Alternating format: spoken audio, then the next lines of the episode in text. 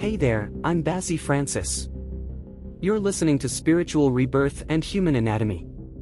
Today, we'll be talking about the common signs you dealing with someone who has an evil heart. It is possible for your physical heart to be pumping strong and you're living healthy, but your true heart is dead. Mythology refers such people as the walking dead. Therefore if your heart is dead, then that human essence is dead and once you reach that point, you're like animals. Several mythologies speaks of great length about this issues of diseases of the heart.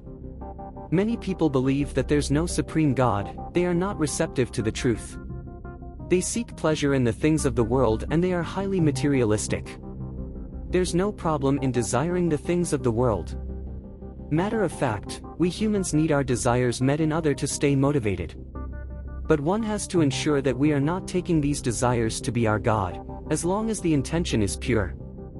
Whatever we desire, we should request in prayer and be receptive by faith to welcome the flow of abundance from God.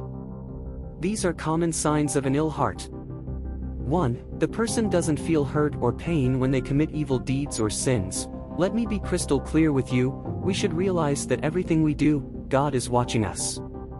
Every step we take, every thought we think, every word we speak whether good or bad there's an all-seeing, eye, and ear, that sees and hears everything. The Bible says even the night looks like day in the eyes of God. So whatever thing we do, there are consequences attached to our actions be it good or bad. 2. Love of power and material gain. People can do anything to gain power and wealth, doesn't matter what it takes they will do. People who engage in such promiscuous activities are people who are soulless. How can you kill a child, teenager, or adult for wealth? Ultimately you have an ill heart and darkness has taken over your soul. Some women will engage in any kind of sexual activity just to get to the top of their show, like sleeping with their boss for promotion, salary increase or just to get nominated for an event or show.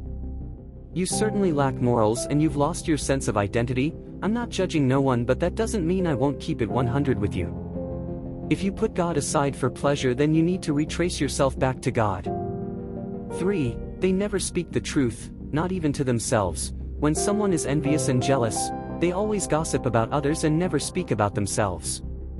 Gossiping is also witchcraft, because it is a demonic act, when you indulge in gossips you also a witch. Speaking falsely against another person just to create havoc in their lives, or to block them from moving forward is wrong. So when you have such kind of spirit, your heart is also ill and you need to repent from it. Fourth, they steal yours and keep theirs, being greedy and stingy is also a sign of someone who has an ill heart. In our families, we all have that one person or group of persons that never brings out a dime from their pockets. They always in a lack min debt by constantly denying that they don't have money. But when you bring yours, they will always try to benefit from it. People who are greedy and stingy are materialistic too. They worship the things of the world like a god. 5. They're stubborn and full of pride. See, these folks who fall under these religious categories are people who never admit they are wrong, they use the scriptures to twist their demonic narratives to justify their errors slash wrongdoings. It's crazy. 6. Always judging people unrighteously based on their appearance. Well, people who sit and talk about others are hypocrites and jobless.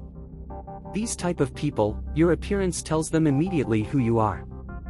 Let's say you're a young lady who dresses beautifully, these people sees your appearance and immediately tag you as a wayward child. Or you're a young guy just because you own a car, these folks automatically tag you a fraudster. They are clouded-minded and are so religiously negative.